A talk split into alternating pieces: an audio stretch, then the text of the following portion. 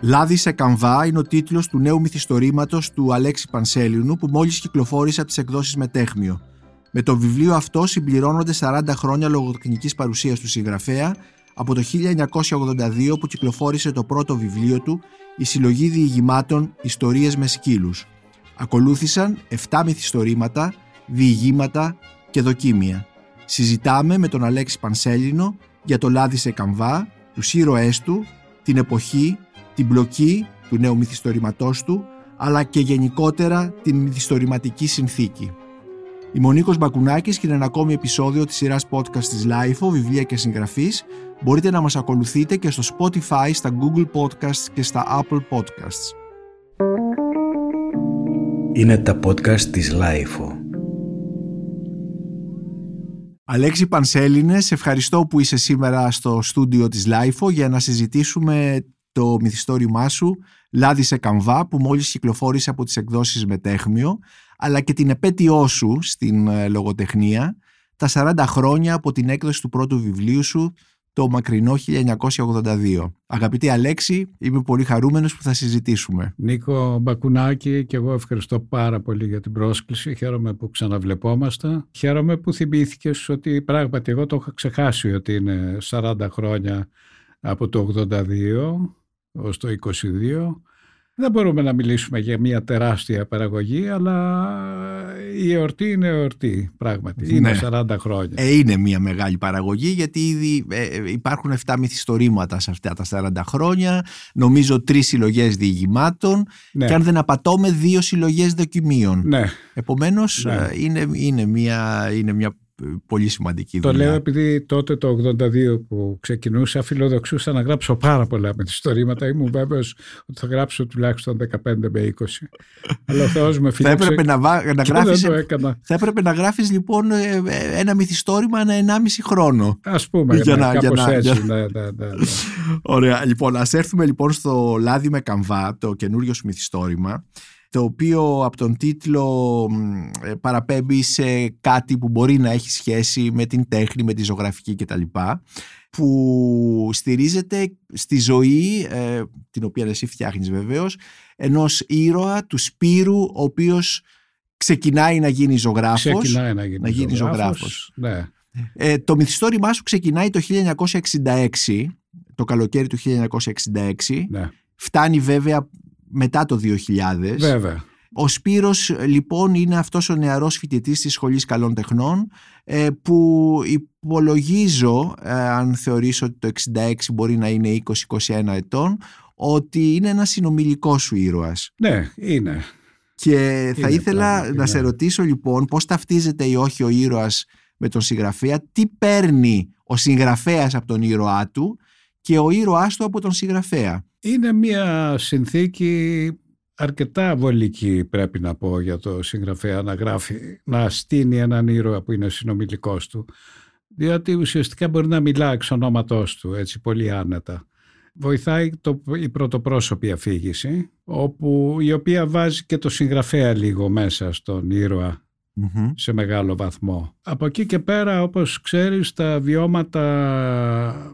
δεν είναι μόνο τα δικά μας που μπαίνουν σε ένα ήρωα, μπαίνουν και τα βιώματα άλλων φίλων μας, γνωστών μας, ε, ιστορίες που έχουμε ακούσει. Στείνεις έναν ήρωα, του δίνεις τη φωνή σου κατά κάποιο τρόπο, αλλά βέβαια από εκεί και πέρα αυτός εξελίσσεται ελεύθερα και ανεξάρτητα από σένα. Παίρνει όμως πολλά πράγματα, ναι. πρέπει να πω. Ναι. Ο Σπύρος έχει σε σημαντικό βαθμό τη φωνή τη δικιά μου, χωρίς να είμαι ο Σπύρος, εξάλλου δεν υπήρξε ποτέ ζωγράφος. Ναι, δεν υπήρξε ε... ζωγράφος, αλλά τα περισσότερα βιβλία σου έχουν οι ήρωες που με τον έναν τον άλλον τρόπο έχουν κάποια σχέση με την τέχνη. Ναι, είτε αυτή είναι η μουσική, είτε ναι. είναι ο χορός. Ναι, ναι, ναι, ναι. Κάποιος μου είπε ότι τώρα πρέπει να γράψω κάτι με κάποιον ηθοποιό ή κάποιον σκηνοθέτη. Ναι, κοίταξε, και αυτή είναι μια μεταμφίεση τελικά. Δηλαδή και η μουσική και η ζωγραφική και ο χορός και οποιαδήποτε άλλη τέχνη μπορεί να χρησιμοποιήσει κανείς ένα μυθιστόρημα αποδίδοντάς την σε κάποιον από τους ήρωες, είναι μία έμεση μέθοδος να εισάγεις λίγο ε, σε ένα πιο αφηρημένο επίπεδο τη γραφή, το γράψιμο. Αυτό ναι. το οποίο είναι η δικιά μου ναι. η τέχνη, η δικιά μου απασχόληση. Ναι. Χρησιμοποιώντας τις αναλογίες που υπάρχουν σε όλες τις τέχνες, δηλαδή την έμπνευση, την τεχνική, τη φιλοδοξία, το όραμα που έχει κανείς ξεκινώντας. Η λέξη μεταμφίεση εννοείς λέξη σε μεταμφίεση, σχέση με τη γραφή πώς, πώς συνδυάζεται? Ας πούμε η, η λειτουργία ενός ζωγράφου, πώς εμπνέεται, πώς βλέπει mm-hmm. κάτι που θέλει να το χρησιμοποιήσει σαν θέμα.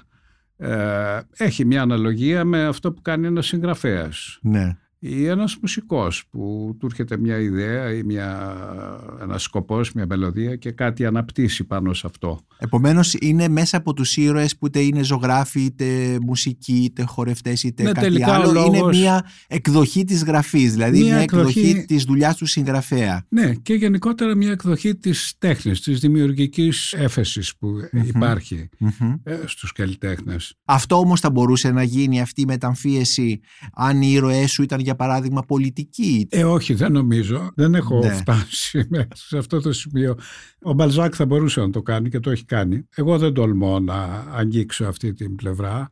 Ε, σίγουρα δεν θα μπορούσα να χρησιμοποιήσω ως ήρωά μου ένα πολιτικό. Ναι. Γιατί, μολονότι ε, υπάρχει πολύ πολιτική στα βιβλία σου.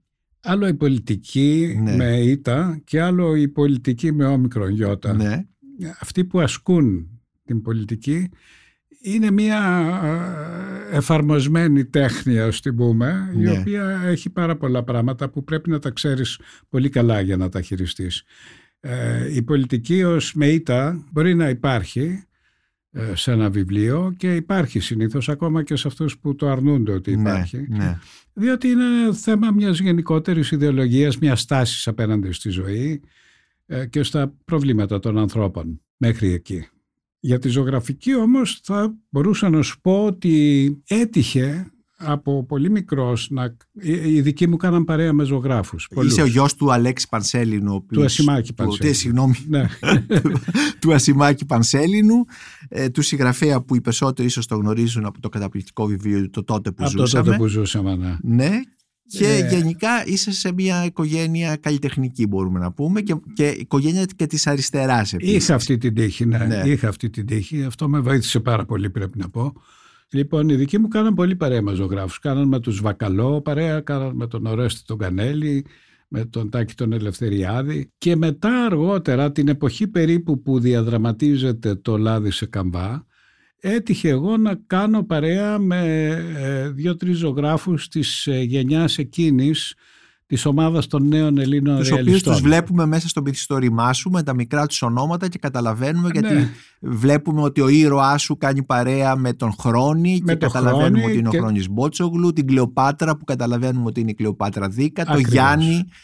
Το Γιάννη που είναι ο Βαλβανίδης, ο οποίος δεν ανήκει σε εκείνη τη γενιά γιατί ήταν μεγαλύτερος. Τον Κυριάκο επίσης που ήταν ο Κυριάκος Κατζουράκης. Κυριάκος Κατζουράκης. Με τον οποίο είχαμε πάει και στρατιωτικό φαντάρι μαζί, mm-hmm, mm-hmm. μέσα στη δικτατορία. Οπότε ο φανταστικός ήρωας, ο επινοημένος ήρωας συνδέεται με πραγματικούς. Συνδέεται με πραγματικούς και ο συγγραφέας που δημιουργεί αυτόν τον φανταστικό ήρωα έζησε από κοντά με ζωγράφους, τους είδε να δουλεύουν, μύρισε τα χρώματα στα ατελιέ, είδε τους καμβάδες, άκουσε τις συζητήσεις μεταξύ τους για την τέχνη τους και τους προβληματισμούς mm-hmm. της εποχής. Είχε πάρα πολύ, είχα μια εμπλοκή έτσι σε αυτή την ναι. παρέα, η οποία με ωφέλησε πάρα πολύ και με εγωίτευε. Επομένως υπάρχει επομένως το αυτοβιογραφικό στοιχείο εδώ, υπάρχουν, παρεμβαίνει. Ναι, χωρίς υπάρχουν να... πολλά ναι. βιωματικά στοιχεία. Βιωματικά στοιχεία. Πολλά ακριβώς. βιωματικά στοιχεία, ναι. Ε, ας, ας έρθουμε λοιπόν στον ήρωα, ο Σπύρος. Ο Σπύρος, όπως είπαμε, είναι ένας σπουδαστής της Σχολής Καλών Τεχνών. Ε, ήδη μας είπες ότι οι συμμαθητές του ήταν ε, επινοημένος βέβαια ήρωας, αλλά οι συμμαθητές του είναι πραγματικά πρόσωπα, τους οποίους τους βάζεις μέσα στο μυθιστόρημα. Οι δάσκαλοι του επίσης είναι πραγματικά πρόσωπα. Ναι, βέβαια. Ε, είναι ο Μόραλης, είναι ο, Μόραλης, ε, ο, Νικολάου. ο Νικολάου και τα λοιπά. Ε, και η έναρξη, το μυθιστόρημα, η αφήγηση αρχίζει το χίλια εννιακόσια εξήντα έξι. Είναι ένα κρίσιμο καλοκαίρι, θα έλεγα, στη ζωή του ήρωά σου, ναι. γιατί στη διάρκεια αυτού του καλοκαιριού συντελείται μια μεγάλη, θα έλεγα, συναισθηματική ε, μεταμόρφωσή του. Ένας, ένα σοκ υφίσταται στη διάρκεια των καλοκαιρινών του διακοπών σε ναι. ένα νησί. Ναι. Είναι το τελευταίο ξένιο στο καλοκαίρι της γενιάς αυτής, που είναι και η δικιά μου η γενιά. Λίγοι μπορούσαμε να φανταστούμε ότι ένα χρόνο μετά θα είχαμε δικτατορία. Τα καλοκαίρια τότε, όπως είναι και η πρώτη φράση του βιβλίου, είχαν τη γεύση της αιωνιότητας. Είχαν τη γεύση της αιωνιότητας, όπως έχει κανείς στα είκοσι του τη γεύση της αιωνιότητας. Ναι, ε, στα είκοσι δεν υπάρχει χρόνος, δεν υπάρχει θάνατος, δεν υπάρχουν mm-hmm. γερατιά. Είναι μια κατάσταση που φαντάζεσαι ότι θα διαρκέσει ναι. αιώνια. Ο Σπύρος πηγαίνει λοιπόν διακοπές στο σπίτι ενός ζωγράφου φίλου του πατέρα του για να ωφεληθεί από την επαφή με έναν πραγματικό ζωγράφο, και εκεί γνωρίζει τις κόρες και το γιο του ζωγράφου αυτού, δύο κορίτσια, ένα αγόρι. Και όπως... σε ένα νησί που φαντάζω που σε ένα νησί... το φανταζόμαστε μεγάλο γιατί έχει ελιές, έχει... Ναι, ναι, το ναι. οποίο και αυτό είναι μια σύνθεση ναι. διαφόρων νησιών, νησιών ακριβώς, όπου έχω ναι. περάσει τα καλοκαίρια μου. Και όπως συμβαίνει πάντοτε με τους εικοσάριδες, υπάρχει και ένας έντονος ερωτισμός και με τις δύο κόρες ε, του ε, ζωγράφου, κυρίως τη μεγάλη, αλλά και η μικρή ακόμα τον ερωτεύεται και τον φλερτάρει. Που είναι δωδεκάχρονη. Η οποία είναι μια δωδεκάχρονη κοπελίτσα. Αυτός γοητεύεται από το γεγονός ότι τον κυνηγάει πραγματικά η μικρή, θέλει, τον ερωτεύεται, θέλει να του το δείξει με κάθε τρόπο. Αλλά στην πραγματικότητα τον ενδιαφέρει πολύ περισσότερο η μεγάλη κόρη, mm-hmm. η οποία μάλιστα είναι και κανένα χρόνο μεγαλύτερη του, και με την οποία υποθέτει ότι μπορεί να συνάψει ουσιαστικότερο ερωτικό δεσμό για το καλοκαίρι. Τέλος πάντων, τα πράγματα εξελίσσονται έτσι ώστε αυτός αναγκάζεται κάποια στιγμή να φύγει πρόωρα. Να φύγει πρόωρα άρον-άρον από το νησί. Άρον-άρον από το νησί. Ας μην μπούμε τώρα γιατί και πώς.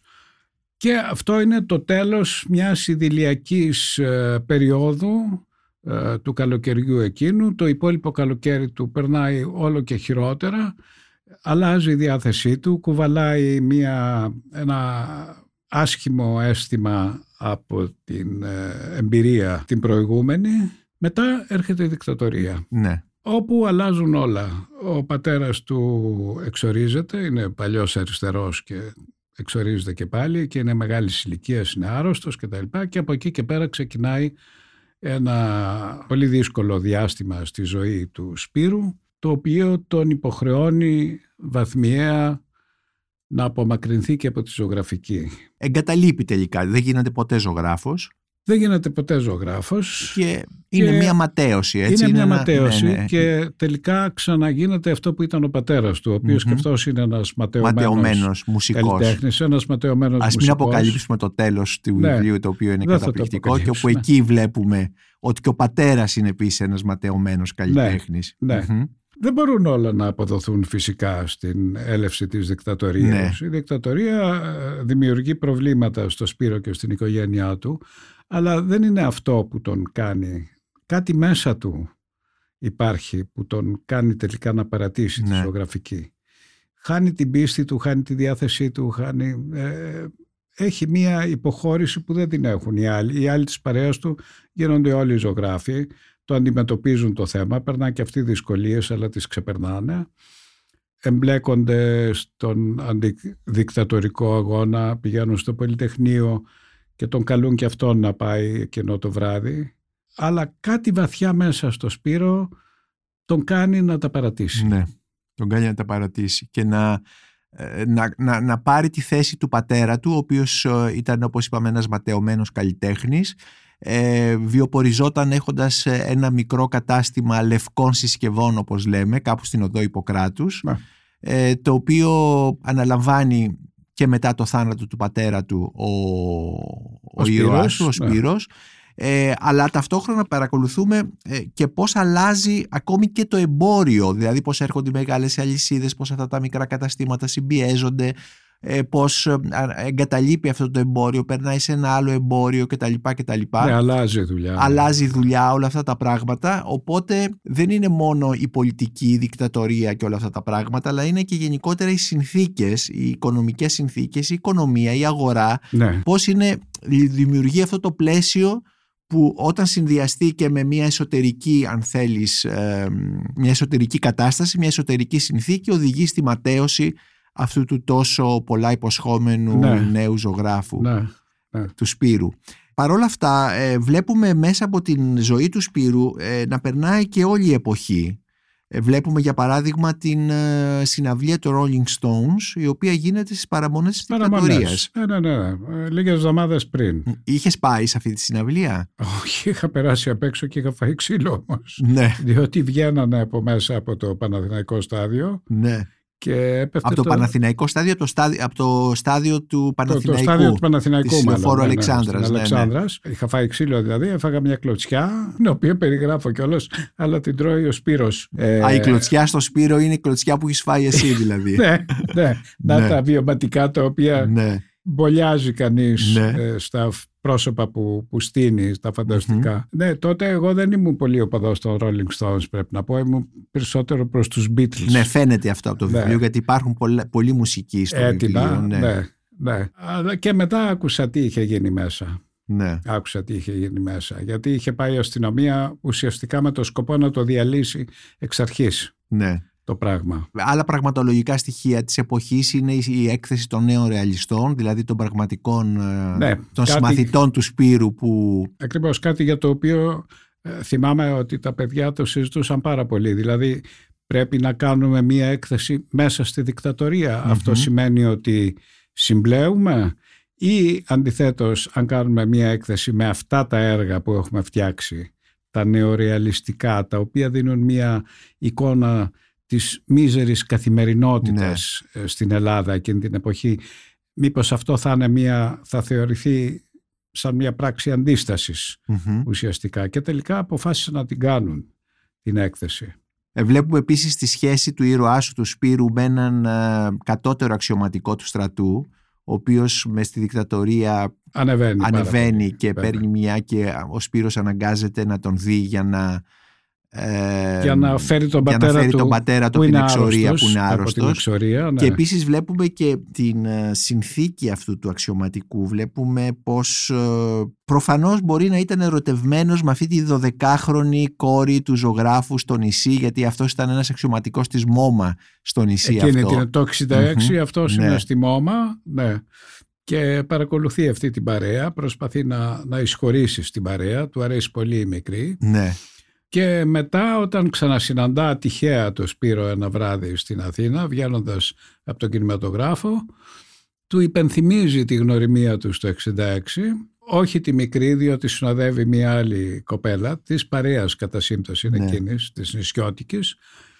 Και όταν μετά ο Σπύρος καταφεύγει ε, υποχρεωτικά, γιατί δεν ξέρει κανέναν άλλον να καταφύγει, για να βοηθηθεί ο πατέρας του, γιατί ο άλλος του λέει ότι είμαι ήδη στο επιτελείο. Ναι. Ο αξιωματικός ο αξιωματικός του δέχεται μεν να βοηθήσει, αλλά του ζητάει να του δίνει πληροφορίες, πληροφορίες. για τους συμμαθητές του στη σχολή και τι γίνεται εκεί πέρα. Mm-hmm. Πράγμα το οποίο ο Σπύρος αποφεύγει να το κάνει, και ένας από τους τρόπους που εφευρίσκει για να αποφύγει να το κάνει είναι να πάψει να πηγαίνει στη σχολή. Ναι, είναι και ένας λόγος να αφήσει τη σχολή. Κατά είναι κάτι, ναι. άλλος ένας λόγος που το σπρώχνει μακριά ναι, ναι. από τις σπουδές του, αλλά και πάλι δεν είναι ο μοναδικός. Ναι. Γιατί όταν έχεις ταλέντο και έχεις φλόγα μέσα σου και θέλεις να κάνεις αυτό το οποίο προόριστε να κάνεις στην τέχνη, δεν σε σταματάνε mm-hmm. οι ελλειπείς σπουδές. Υπήρξαν ναι. πολλοί αυτοδίδακτοι ζωγράφοι, οι οποίοι ήταν πολύ σπουδαίοι, ή που κάνανε κουτσές ναι. ε, σπουδές. Ο Σπύρος έχει και το σαράκι αυτό που τον τρώει από μέσα. Παρακολουθούμε λοιπόν σε αυτό το μυθιστόρημα τον ήρωά σου το Σπύρο από εικοσάχρονο να φτάνει σχεδόν στα εξήντα του, τον βλέπουμε. Ναι, βέβαια. Έτσι δεν είναι? Ναι, βέβαια. Ε, επομένως σε μια μεγάλη πορεία ζωής ε, περνάει μέσα από τις συνθήκες τις, τις πολιτικές το ναι. περι, το, αλλά και τις προσωπικές και τις προσωπικές, και τις προσωπικές όλη αυτή την περιπέτεια με τη δουλειά του, με τις αγωνίες του, με τις ε, αμφιβολίες του κτλ, που ε, τον οδηγούν από μια ενηλικίωση που την παρακολουθούμε το καλοκαίρι του εξήντα έξι στο νησί ναι. που κάνει τις διακοπές του, μέχρι σε, στη συνέχεια μια πορεία ματέωσης τελικά ναι. ε, για να φτάσουμε στο τέλος του βιβλίου και να ανακαλύψουμε ότι την ίδια πορεία ματέωσης είχε ακολουθήσει και ο πατέρας του. Αυτή με μια σκηνή πάρα πολύ, πάρα πολύ ωραία που, με την οποία τελειώνει το βιβλίο και την οποία φυσικά δεν αποκαλύπτουμε για να μυστερήσουμε τη χαρά της ανάγνωσης στους αναγνώστες που μας καπούν ακριβώς. Yeah. Αυτό τι θέλει να πει, ε, Αλέξη? Αυτή η ματέωση του γιου, η οποία έρχεται, ακολουθεί τη ματέωση του πατέρα, αυτή η διαδοχή εντός εισαγωγικών ματαιώσεων, πώς μπορούμε να την... Να... Δεν νομίζω ότι θέλει να πει ειδικά κάτι, έτσι, με αυτή ναι. την έννοια ότι θέλει να πει κάτι. Νομίζω ότι ε, δείχνει Ε, κάτι το οποίο πολύ συχνά συμβαίνει. Δηλαδή ανθρώπους οι οποίοι έχουν μία πορεία τέτοια, πτωτική mm-hmm. στη ζωή τους. Είναι πολλοί αυτοί οι άνθρωποι ναι. οι οποίοι δεν πραγματοποίησαν ποτέ τα όνειρά τους. Είναι μια συνήθις νομίζω ναι. συνθήκη. Λίγοι είναι αυτοί οι οποίοι επιμένουν, και μάλιστα στην Ελλάδα που η τέχνη δεν ε, σου προσφέρει βιοπορισμό πάρα πολύ ναι. δύσκολα. Επομένως, ακόμα αυτή η συνθήκη ματέωσης ναι. έχει σχέση και με τους καλλιτέχνες, όπως είναι ο ήρωας εδώ. Έχει, ναι. Mm-hmm. Ε, υπάρχει και μια άλλη γραμμή συνεκτική μέσα στο μυθιστόρημα. Ε, θα έλεγα ότι υπάρχει ένας κρυφός ήρωας, mm-hmm. του οποίου παρακολουθούμε χωρίς να το ξέρουμε τη γέννηση στην αρχή του μυθιστορήματος και συνειδητοποιούμε την ύπαρξή του στο τέλος του μυθιστορήματος, και νομίζω ότι αυτός ο ήρωας θα μπορούσε κανείς να πει ότι είναι ένας πίνακας. Γι' αυτό και ο τίτλος «Λάδι σε καμβά». Αυτός εξάλλου δένει και όλη την ιστορία, διότι αυτός ο πίνακας, η αιτία του, η έμπνευση αυτού του πίνακα, η, η σύλληψη της ιδέας αυτού του πίνακα είναι αυτό το οποίο ουσιαστικά καταδιώκει το Σπύρο μέχρι το τέλος αυτής της ιστορίας. Mm-hmm. Έχω ένα φίλο συγγραφέα ο οποίος γοητεύεται πάρα πολύ από αυτού του τύπου τους ήρωες. Νομίζω ότι ο Μπαλζάκ έχει κάνει στο Χαμένο Αριστούργημα ένα ήρωα ο οποίος εμφανίζεται μόνο στο τέλος, αλλά ουσιαστικά αποδεικνύεται ότι είναι ο ήρωας σε όλη τη διάρκεια του βιβλίου. Ε, μια τέτοια ιδέα μου κατέβηκε και εμένα ξαναδιαβάζοντας το βιβλίο τελειωμένο, ότι υπάρχει αυτός ο κρυφός ήρωας της ιστορίας. Που είναι ένα έργο. Που είναι ένας πίνακας. Ένας πίνακας. Δηλαδή έτσι, αν θέλει κανείς πολύ εντυπωσιακά λογοτεχνικά να το περιγράψει, μπορεί να το πει και η ιστορία ενός πίνακα αυτό ναι. το βιβλίο. Ναι, ο οποίος είναι ο αφανής και ο αόρατος. Ναι. Κατά κάποιο τρόπο. Αλέξη, το βιβλίο σου αυτό έρχεται σε μια σειρά μακρά. Είπες στην αρχή ότι ξεκίνησες το ογδόντα δύο και νόμιζες ότι θα γράψεις δεκαπέντε έως είκοσι βιβλίο. Παρ' όλα αυτά έχεις γράψει επτά μυθιστορήματα, τα οποία ναι. είναι μέσα σε είκοσι οκτώ χρόνια. Πλέον. οκτώ πλέον, τα οποία μέσα σε είκοσι χρόνια είναι ένας πολύ ικανός αριθμός. Αν θεωρήσουμε ότι μια νόρμα ενός συγγραφέα να γράφει κάθε δύο χρόνια ένα βιβλίο. Ξέρω εγώ, η Joyce Carol Oates, ας πούμε, γράφει mm. κάθε δύο χρόνια ένα βιβλίο. Εγώ και αυτό το θεωρώ λίγο. Ναι. Δηλαδή μικρό διάστημα mm-hmm. για μυθιστόρημα. Εκτός βέβαια αν δεν κάνεις παρά μόνο αυτό, δηλαδή γράφεις ναι. από το πρωί ως το βράδυ. Ναι. Ε, νομίζω ότι πρέπει να αφήνει κανείς διαστήματα για να ανανεώνει και τις ιδέες του. Ναι, ναι. Και όχι μόνο τις ιδέες, αλλά να ανανεώνει λίγο και το στυλ του, την τεχνική του, να δοκιμάζει πράγματα. Ναι. Ένας ζωγράφος δεν κάνει μόνο τοιχογραφίες και ελαιογραφίες, κάνει κάρβουνο, κάνει χαρακτικά ενδεχομένως, κάνει γκουάς, κάνει ακουαρέλες, κάνει απλά σχέδια. Κανείς πρέπει να τα δοκιμάζει όλα. Ε, ακριβώς αυτό ήθελα να σε ρωτήσω. Αυτά στα σαράντα χρόνια, αν μπορέσουμε να κάνουμε μία, ε, έτσι, μία αναδρομή, πώς η γραφή σου, ε, δεν ξέρω αν έχεις, πώς εξελίσσεται, μπορείς να μας περιγράψεις? Ε, αλλά όχι μόνο η γραφή σου, αλλά και το πώς ε, τα θέματά σου, μας είπες ότι να σκεφτείς πάνω στα θέματά σου και τα λοιπά. Ας πω για τη γραφή ειδικά, νομίζω ότι η εξέλιξη ήταν ότι προχωρώντας έτσι, μέσα στα χρόνια η, η γραφή μου κατά κάποιο τρόπο απλούστευσε σε mm-hmm. μεγάλο βαθμό. Ε, και Όταν οι, λες απλούστευσε. Και οι σελίδες λιγόστεψαν. Ναι. Αλλά και το ύφος έγινε λίγο πιο στα κάτω mm-hmm. από ό,τι ήταν παλιά. Αυτό γιατί, ποια ανάγκη, ε, δηλαδή... Δεν ξέρω αν είναι ανάγκη, αν είναι μία συμπίκνωση που αισθάνομαι ότι είναι πιο απαραίτητη. Παλιά ήμουν πάρα πολύ αναλυτικός και περιγραφικός, τώρα έχω γίνει λιγότερο. Mm. Είμαι λίγο, είναι λίγο πιο σφιχτή και το ύφος και η γλώσσα και η φράση. Ε, χωρίς πολλές παρενθετικές, χωρίς πολλές περιγραφές. Ναι. Ε, αυτό το βλέπουμε πολύ καθαρά στο, πούμε, ναι, στο ναι, μυθιστόρημά σου. Λάδι σε καμβά, αυτό ήδη είναι... από την Κρυφή ναι. Πόρτα mm-hmm. και μετά στα Ελαφρά Ελληνικά Τραγούδια ναι. του δεκαοκτώ και σε αυτό ε, υπάρχει μία αλλαγή. Όχι τρομερή, νομίζω μπορεί κανείς εύκολα να διακρίνει ότι είναι δικά μου κείμενα αυτά, ναι. αλλά έτσι έχει κάπως σφίξει το ύφος. Θεματολογικά δεν νομίζω να έχουν αλλάξει πάρα πολλά ναι. πράγματα. Υπάρχει πάντοτε η εποχή σου, η τέχνη. Αυτή τη σχέση σου με την τέχνη όμως θα ήθελα. Πώς μεταγράφεται αυτό, μεταπλάθεται αυτή η σχέση σου με την τέχνη, γιατί εσύ είσαι ερασιτέχνης της τέχνης, έτσι δεν είναι? Ναι. Αν εξαιρέσουμε, το, εννοώ την...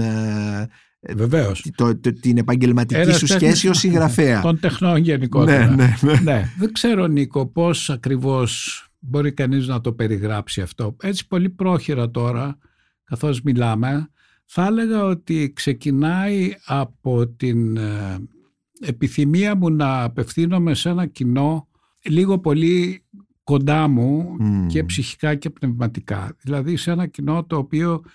Ε, καταλαβαίνει τα θέματα που με ενδιαφέρουν, τις αγάπες μου, ε, τις αιμονές μου ενδεχομένως. Αυτό είναι πολύ ενδιαφέρον που λες, δηλαδή δεν ναι. το λένε πολλοί συγγραφείς, ότι θες να είσαι κατά κάποιο τρόπο συνένοχος με το κοινό σου, δηλαδή ναι, θέλω έχεις ένα, κοινό, ένα, κοινό που, ένα κοινό που να μου μοιάζει, να σου μοιάζει. Σε μεγάλο mm-hmm. βαθμό.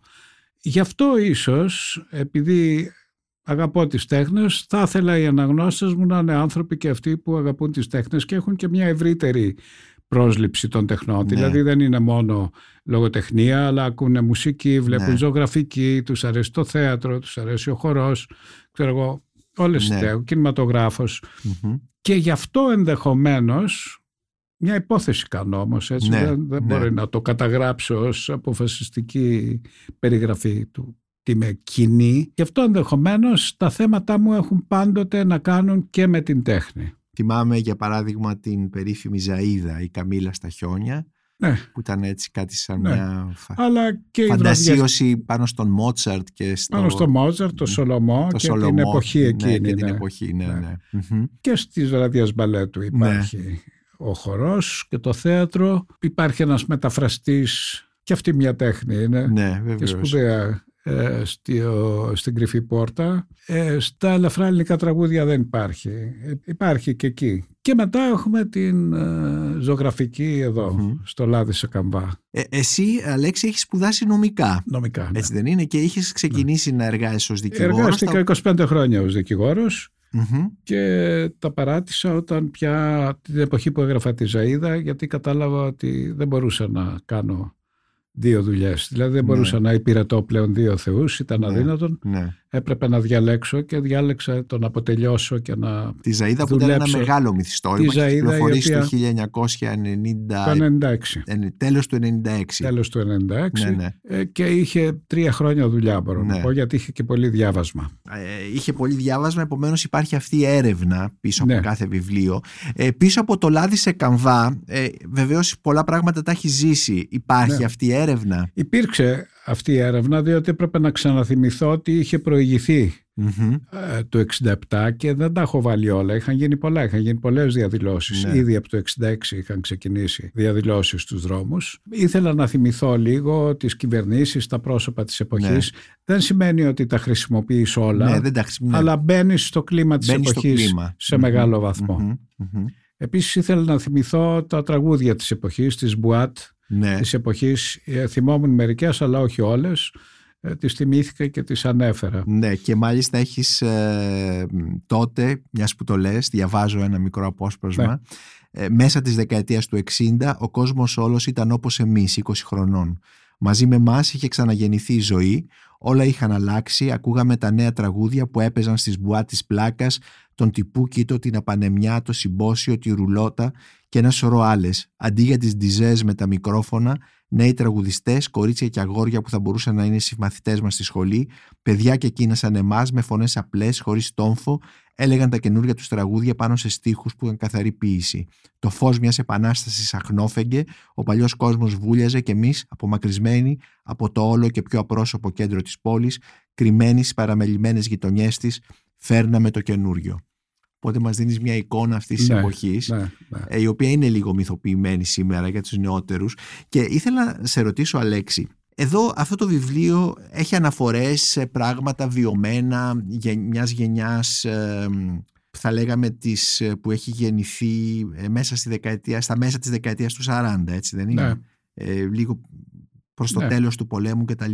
Βεβαίως το θέμα του βιβλίου σου δεν είναι, το μυθιστόρημα δεν είναι ε, μια περιγραφή της εποχής κτλ.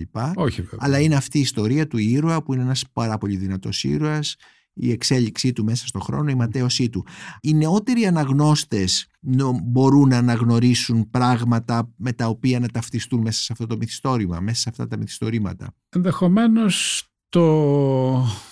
συναισθηματικό μέρος της ιστορίας, mm-hmm. δηλαδή την πορεία την προσωπική αυτού του ανθρώπου. Τους νεανικούς έρωτες ναι. σίγουρα δεν έχουν αλλάξει πολύ τα πράγματα καθόλου, ναι. και την πορεία του συμβιβασμού ε, ενδεχομένως που βιώνουν. Ναι. Φερειπίν αυτή την αποπνικτική ατμόσφαιρα της δικτατορίας μπορεί σήμερα να την παραλληλήσει ένας νεότερος με τον εγκλισμό δύο χρόνια, ναι. με, ή το, με την κρίση, με τον COVID, την οικονομική κρίσης, ναι, ναι, ναι. την έλλειψη δουλειάς, την ανεργία, mm-hmm. τους, την... τα παιδιά τα οποία φεύγουν έξω, ναι, ναι. γιατί δεν μπορούν να βρουν εδώ κάτι αντίστοιχο με τις ναι, σπουδές τους. Ναι. Ούτε ασφάλιση, ούτε περίθαλψη, ούτε τίποτα, καμιά ελπίδα. Δηλαδή βλέπεις παιδιά τα οποία φεύγουν. Mm-hmm. Ίσως σε αυτά τα σημεία μπορούν να ταυτιστούν. Ενδεχομένως από εκεί και πέρα να, να εισπράξουν την ιστορία των γονιών τους. Ναι, ακριβώς. Από το βιβλίο. Ναι. Και επίσης το πόσο συναρπαστικά εξελίσσεται η ζωή του ήρωα, που είναι πέρα από τις,